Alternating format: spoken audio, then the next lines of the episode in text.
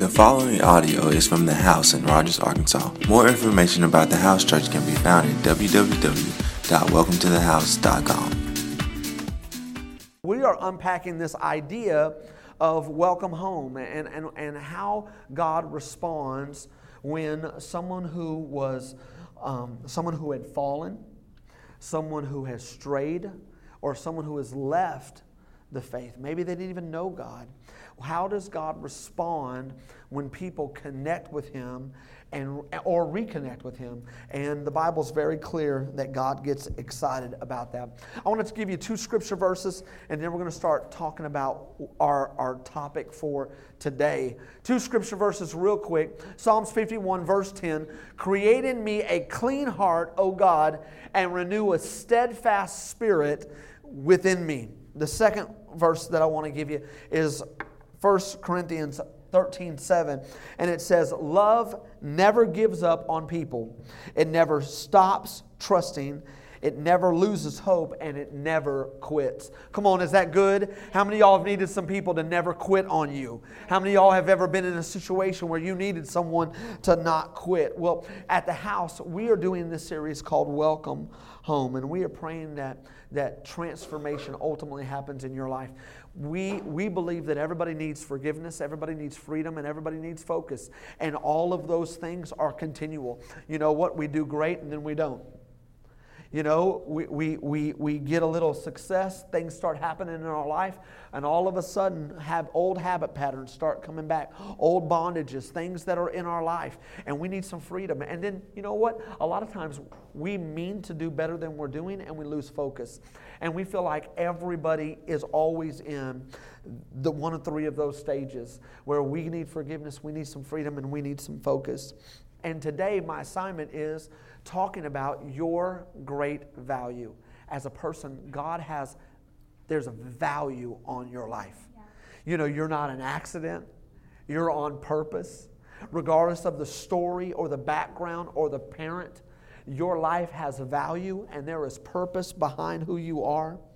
And so we are unpacking this idea of when people stray and fall away. What are God's thoughts when we mess up? Let, us just talk about this, and this is uh, uh this. We're just kind of you know throwing a couple thoughts out there for you to think about.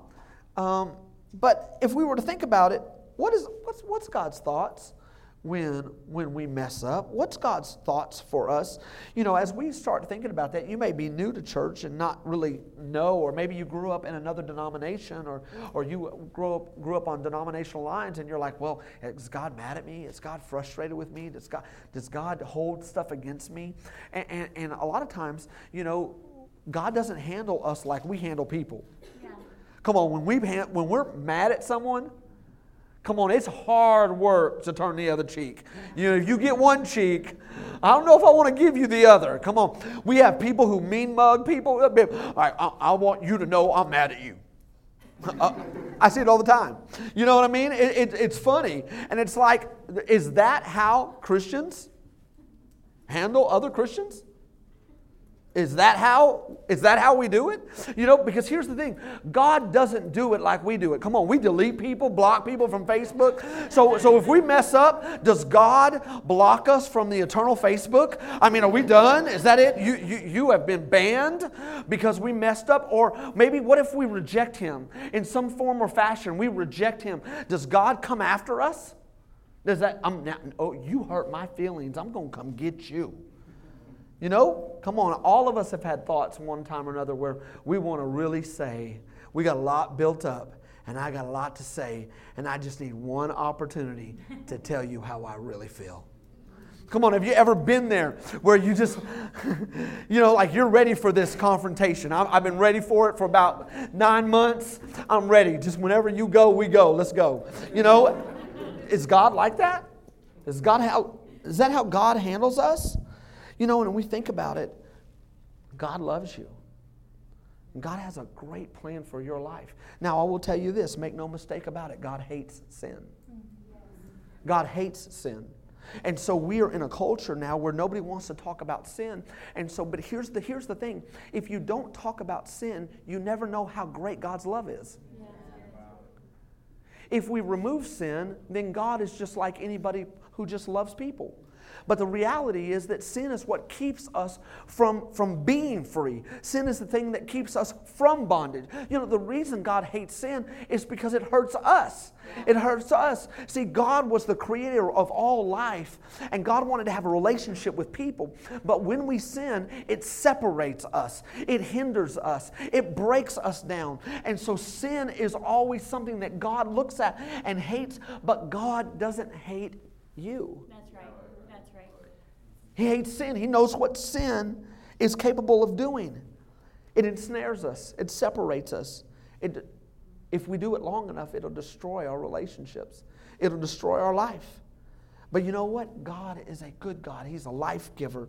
He's a forgiver. He's a restorer. The Bible says that He is a good Father. Not that, that He's a Father, but that He is a good Father. And He wants to usher us into forgiveness and to freedom. You ever know people that, that, that you feel like it's hard for them to forgive themselves? Have you ever had a conversation and they just keep going back to this one issue or the one thing they did when they were 20 or the one thing they did when they were in their teens or the one thing they did when they were 30? And it's like, come on, we just can't let that go. We can't let that one mistake, and, it may have been terrible, it may have been very hard, it may have been really a dark moment in their life. So I'm not belittling it. I'm just saying that it, it's sad for me that people live under so much guilt and shame and can never break free. They begin to beat themselves up over decisions that were made years and years and years ago. And I, and I think many of them think, well, if I, if I keep this in front of me, people will know that I'm really sorry. People will know that I'm, I'm really, I really know that I messed up. And here's the thing. You know, we talked a little bit about Adam and Eve last week, and I just kind of want to bring this back just to our thought for the sake of conversation. But Adam and Eve were put in the garden, and God put them in a great place to thrive a great place to thrive. And here's the deal God said, You can do anything, but man, y'all create, come on, y'all make some babies, you know, grow this thing, make this thing better. I'm going to give you a garden, but I want you to touch the world. Come on, I'm going to give you something in seed, but I want you to move and make this. And as you create, see, here's the deal if Adam and Eve had not sinned, Adam and Eve were going to was going to grow. In Genesis chapter 3, the enemy comes in and deceives Adam and Eve and says, There's something God's not telling you. But here's the thing He was manipulating Adam and Eve to resist and reason in their heart. Maybe God's wrong. Maybe, maybe, God's not right. And so, what happened is just think about this. If Adam and Eve had not sinned, they would have created family. That family would have created a society. The society would have created a nation. The nation would have created a world of people, and they would have been the ruler over the world, and they would have known more than they do, knew when they were first created. They would have had more experience. See, God was wanting to create them over time and give them a time to learn lessons. That's why God said, Walk with me in the cool of the day. Well, here's the deal they rebelled. God said, Don't eat of this tree. They went over there, ate the tree. Eve was like, Hey, Adam. Adam was like, What? they ate of this fruit. Immediately, the Bible says that their eyes were opened and they knew that they were naked. We talked last week, you know what? I mean, the reality is I know when naked people walk by me. You know what I'm saying? That's not that's not like a hard thing. When people start walking by me naked, I know I, I instantly know. I just like, whoa, what, what okay. You know, I, but Adam and Eve did not know because here's the deal. The Bible says that it was in the garden and they were they were naked, but they were not ashamed.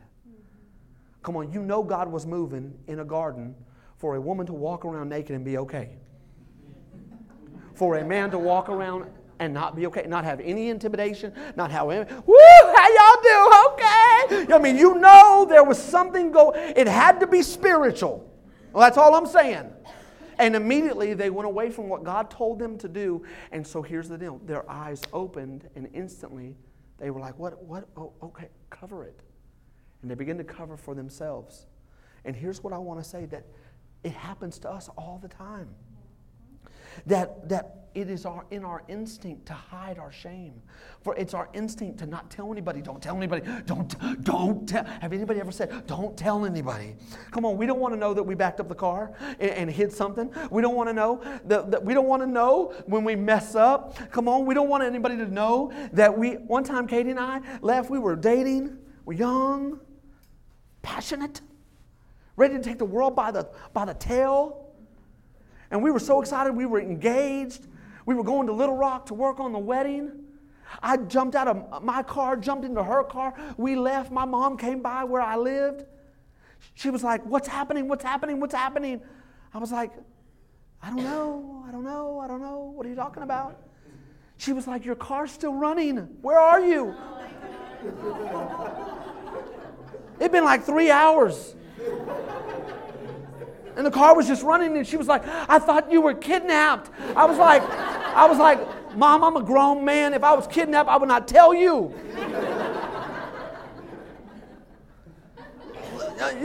I mean, sometimes we just don't tell nobody.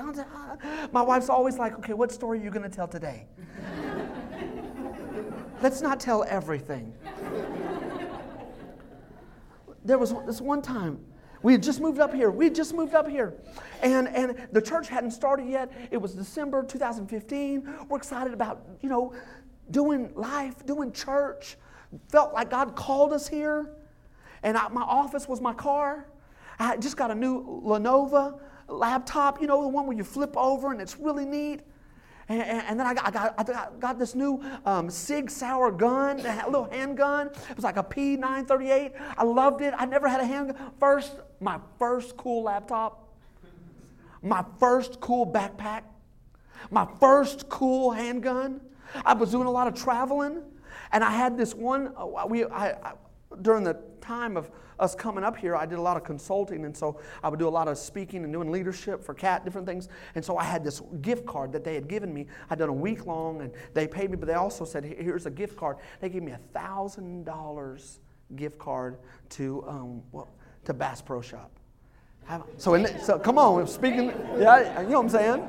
And so I had this card, I had my gun, I had my Lenovo, my cool backpack. Every time I wore my backpack, I kid you not, people were like, that's a really cool backpack. I was like, yeah. You know what I'm saying? And so I had all this in my backpack. My office was in my backpack. I was leaving the state. I was traveling a lot. And, and, and I come in one day, I was tired, walk in the house, come back the next day, all my doors are open, all the stuff's out, four or five cars have been broken into. Come on, stole my Lenovo, my backpack, my gun, and my gift card. you, you feel what I'm, you know, you know. And I was like, I called the police, and they were like, "Yeah, this happens. It was at Christmas time, and you know, right now we weren't we weren't employed, so I mean that that that, that I had saved that for a year for Christmas, and I was like, okay, and so I remember, been like a week, and I was just like, man, I was like, I was gonna get all my kids Bass Pro stuff, it'd be awesome, and uh, I walk in and talk to Katie, and, she, and I'm, we're just, I'm just talking about all the stuff I'd lost, and she's like, "Oh no, no, no, yeah, that card I still have it." I was like, "What?" She was like, "No, no, I still have the card. I took it out of your backpack." I was like, "I love you."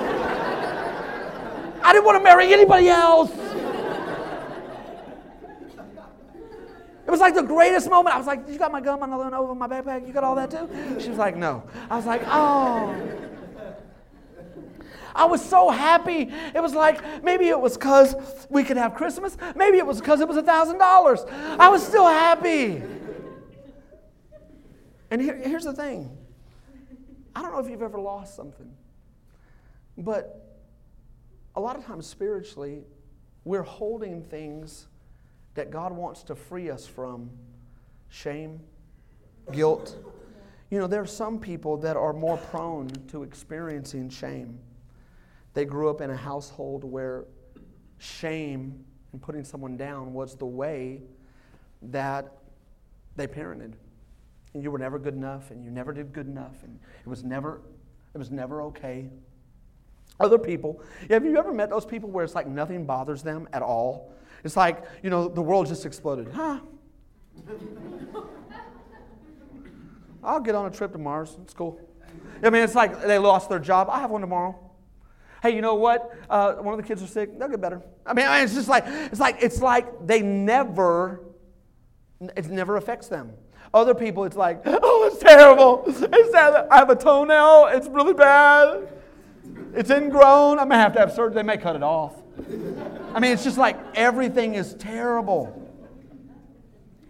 And I'll tell you what, if we're not careful, that shame will pass down from generation to generation and we'll never break it. You know, shame is different than guilt. Guilt says what you did was bad. Shame says what you did was bad, therefore you are bad. See, guilt, we're, we're in a culture that wants to remove all negative. People are like, I just need some positive people around me. I just don't need this negativity.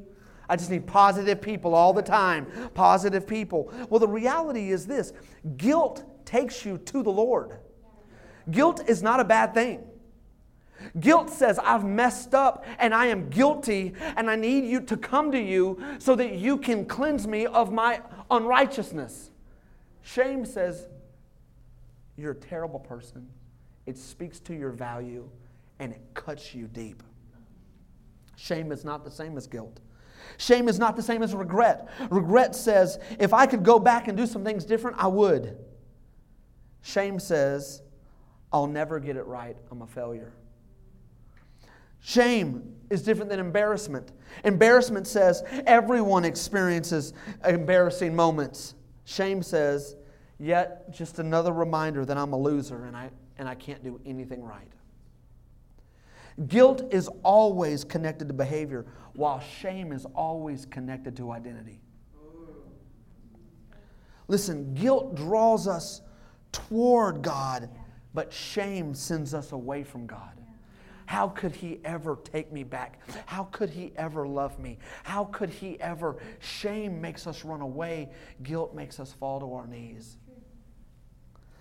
Listen, we've all messed up. And the Bible says that we grieve over our sin. When, when we see the effects of sin, it should make us want to change. I don't know about you, but have you ever met people that have that live with the I don't care, I don't care, I don't they have an attitude, I don't care, I don't care. I see a lot of teenagers, I don't care. And really, they care a lot. They just don't want to let you know that they care, so they can't care. Because in your presence, if they care that, and they know you care, they, they know that you know that they care, then they're soft. But the reality is this there's a big difference between grieving over sin and being less valued. Your, your value doesn't change. God has a plan for your life. I don't know if you know much about Jonathan Edwards, but Jonathan Edwards was a father of the Great Awakening that happened here in America. And he, at 14, he went to Yale. At 14, he was a college student at Yale. He was an extremely intelligent thinker. He spent 23 years as a pastor of a church of 600 people. He did missionary trips to, to, to the Indians. He inspired thousands of missionaries throughout the 19th century. He wrote a sermon called Sinners in the Hands of an Angry God that changed the environment and the landscape of our culture. And a lot of things that we do in church today, we do because of his revivalist mentality. What do you think? Let's just say there's 15 billion people in the world. Uh, from, from, from, from the inception, let's just say, let's just go with the top 15 billion people. Where, do you ever wonder where you rate? Like out of the 15 billion? Like would I make the first top, would I make the top 10 million? Would I make 13? But what about Jonathan Edwards? I mean, he changed the whole landscape of our culture. Where would he, where, where do you think he would be? Maybe, maybe top five billion people? Here's what he said about himself. In 1725, he said this I have had a vast greater sense of my own wickedness and my own badness of my heart than ever before my conversion. It has often appeared to me that if God should mark iniquity against me, I should appear the very worst of all mankind. Of all that has ever been since the beginning of the world, since the beginning of time, that I should have by far the lowest place in hell. Okay, I know you're thinking, wow, that's a real downer. But here is a man who was used and really, because of his life, changed thousands and thousands and thousands of lives. And look what he says if. See, that, that word, you may have missed it it has often appeared to me that if God, if God, so, so God doesn't mark me, but if God did, I would be the worst out of everybody. Come on, we all, everybody fronts a little bit, but you know what's in here. Come on, those conversations. How many times have you backed up a car over someone in here? Come on, don't play. How many times have you wished harm for someone in here? How many, how many times have you seen something, said something, thought something that you thought,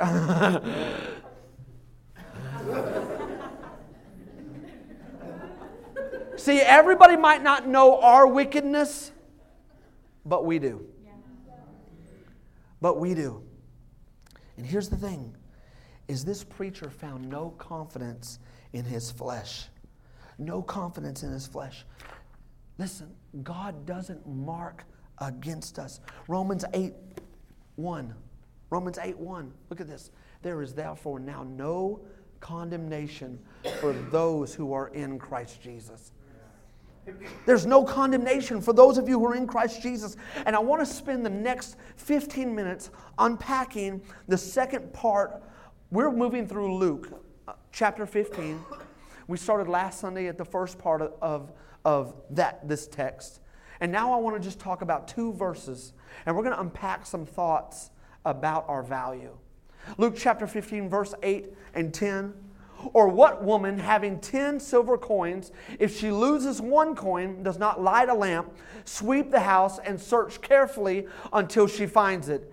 And when she has found it, she calls her friends and neighbors together and says, Rejoice with me, for I have found the piece. Everybody say piece, piece. which I lost. Likewise, I say to you, there is joy in the presence of the angels of God over one sinner who repents. Here is why it's important, and this is why we need to understand this. You need to lock in on the word piece. You are a piece of the puzzle that God wants to do here in this society, in this community, in this nation at this time. 2017, you're a piece. And so it's interesting to me that the woman says, I found the missing piece. The reason God hunts for us and waits for us and loves us, and the reason that we are not judged in this moment there will be a moment when we will stand before Him in heaven on that great mercy seat, and He will say, Let's talk about your life. But He has withheld His judgment. You are a piece, and the only thing that He's trying to do is run, reconnect with you, and let you know that your piece still matters. Yeah. You're a piece for Northwest Arkansas. You're a piece for, for the school. You're a piece. You're a piece of the part that God wants to play. Come on. There's a little difference when you realize I'm a piece. Yeah. You're not the piece. You're not all of it. You're a piece. So for some of you that you're like, yes, I am, you're a piece. You ever had a piece of pie? You're a piece. You're not the pie. But for some of you that you feel like your shame has marked you and that you no longer can be a piece, what I am telling you is that you are a piece. Walk different. There's a plan for you in the kingdom of God. You are a piece. Come on, somebody. I'm a piece. I'm a piece of this. I'm a piece of what God wants to do. There are three ways to understand your value that I want to let you know. Three ways, and then we're going to be done. The first is this you've been marked. You've been marked. It's interesting that this woman, we're talking about this coin. And obviously, all of us have change. Come on, we got it in our, our cars and our couches. You got it, we got change everywhere. Every piece of our change has been marked with a president. In Matthew chapter 20, Jesus said, Pull out a coin, whose face is on it? Give to Caesar what's Caesar's. The reality is that you have been marked before the foundations of the earth. Your life was not an accident. I don't care how you got here, I don't care at what measure you got here. There is a purpose for your life, and you have been marked. You've been marked. You have value. There's an impression that has been made on your life. Listen, the reason that all of us want to achieve more and do more and become more is because there's something in you that says, I am worth more. There is something in here. Uh, that's why I'm not satisfied by this or that or just maybe what house I have or how many kids or where my car is, but I still want more. This was put in you so that you would find God that you would connect with Him. And can I tell you this? Don't allow your shame to devalue you. Sometimes we fall off, sometimes we fall down, sometimes we're in the dirt, but you're still worth what you're worth. Come on, if I took out a $100 bill and I rolled it around, I wiped the sweat off my forehead, I spit on the $100 bill it would still be worth a $100 bill. And the reality is this God has a plan for your life, even if you've given up. He hasn't. He hasn't. Fallen mankind still has the image of God. Genesis chapter 9, verse 6 Whoever sheds man's blood, by man his blood shall be shed, for in the image of God he is made man. You have been made in the image of God. One piece of money. This woman had one tenth. Now, you may n- not know the history here, but when a woman got married, she would not wear a wedding ring. She would wear a headband. And this headband would have the coins in the headband. And so the reality is, this was a sign of her leaving adolescence. It was a sign of her leaving single life. And so now she was married. So once this crown, this, this bandana, this headband was, was broken or missing, it would be just like a diamond coming out of your wedding ring. It was of great value. And so here's the thing it was of great value for her to find this and restore it because she was somebody different. She was somebody different. God has a plan for you, and you have been marked. The second thing that I want to talk about is that it's not over when you fall. I, I, it's, not, you're not, it's not over when you fall. Man is just like this lost coin. In our last message, we talked about never forgotten. When we stray off, but what about when we fall? You know, in the first message we talked about, the sheep went and they strayed off. They kind of got distracted. They left. They wanted something different. But what happens in this is a different situation because in this, the, the coin falls. What if you what if one of the struggles that you're dealing with you you really didn't have much to do with? Maybe it was a mom, maybe it was a dad, maybe someone lied, maybe someone said they would do something and they didn't do it and you fell. Maybe there was a friendship. Of course we're not re- removing personal decision, but maybe someone was supposed to do something and they didn't do it. And you fell because someone was careless. Someone was careless. Maybe this coin fell because of busyness. But here's what I'm saying is that if we're not careful, we'll think it's over when we fall. It's not over. It's not over. I find it interesting that, that this woman immediately begins to start lighting and, and, cleaning, and it's not over. Listen, it's not hopeless when you fall. Some of you, you, I see people who fall and they wear this guilt and they wear this shame, and you know what? They can never get back, they can never bounce back. And here's the deal all that needs to happen is we need to turn on the light. We need to start sweeping, we need to start cleaning. That's why when we respond in worship, that's why when we come to church, that's why we take notes, go to life group. Because here's what happens is we respond when we're lost. Way too many people try to dig in and stay lost. the floors there were muddy and they were dirty, and there was no way to find the coin unless there was a light. These, these houses didn't have any windows. And what I'm telling you is maybe the freedom that you need to experience is that it's time to turn on the light of Jesus and it's time to start sweeping and cleaning up some ideas so that we can be back where God has called us to be. Come on, somebody. Listen, it's interesting to me that they didn't stop until they found the coin. When you fall, it's not over. Can I tell you, those of you who have kids, those of you who have parents, those of you who have people in your life that you know they're not saved yet, don't you dare give up. You keep praying, you keep believing for them. Because here's the deal this is the good news, not the bad news. And the reality is, there is always hope. That's right. There is always hope. The third thing is that don't do life alone. Don't do life alone. This coin could not find itself. It was impossible to find itself. The coin needed somebody. The coin needed. And so a lot of theologians think that the first part of Luke chapter 15 deals with the shepherd talking about Jesus going and being a good shepherd and finding the lost and bringing them back. The second, a lot of people feel like this is the church because we are the bride of Christ and that just requires a little bit of help to sweep and move and do the things that we need to do together. And the last, when we talk about next week, we'll talk about the prodigal son, knowing the Father. Knowing the Father. Can I tell you that you can't do life alone? You can't do life alone. We were not created to live alone. If God wanted man to be alone, there would have been no Eve. God wants us to have some life together. The coin couldn't find itself.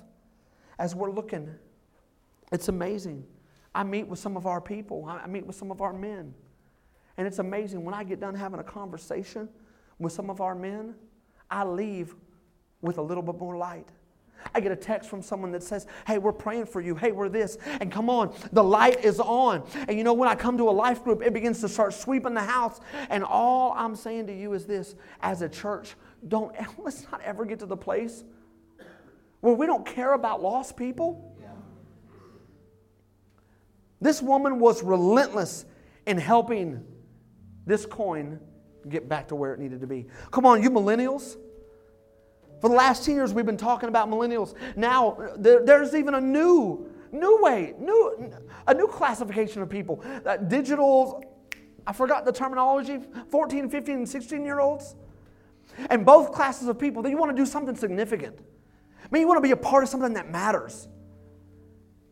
You're a piece of this puzzle and I can't tell you anything that would matter most than you finding lost coins of people that have been marked by God, that have a plan and a purpose, and dusting it off and cleaning it up and putting it right back where it belongs. Come on, open your homes, open your hearts, open your life. Come on, let's pick some people up. Let's speak some life. Let's bring the light of what God's done in our life into their life. You want to do something? There's not any organization, there's not any water well, there's not anything that you can do that's greater than saving people from hell. Amen. There's not anything that you can do. And here's the thing I don't want to be a church of people of lost coins who have been marked, have incredible value because of divorce, because of rebellion because of harmful relationships, because of being because of fallen. We just stay there. That's why we make it our point to meet new people when they walk in, because we never know what position they're in. They may be soaring, soaring high, and they may have fallen.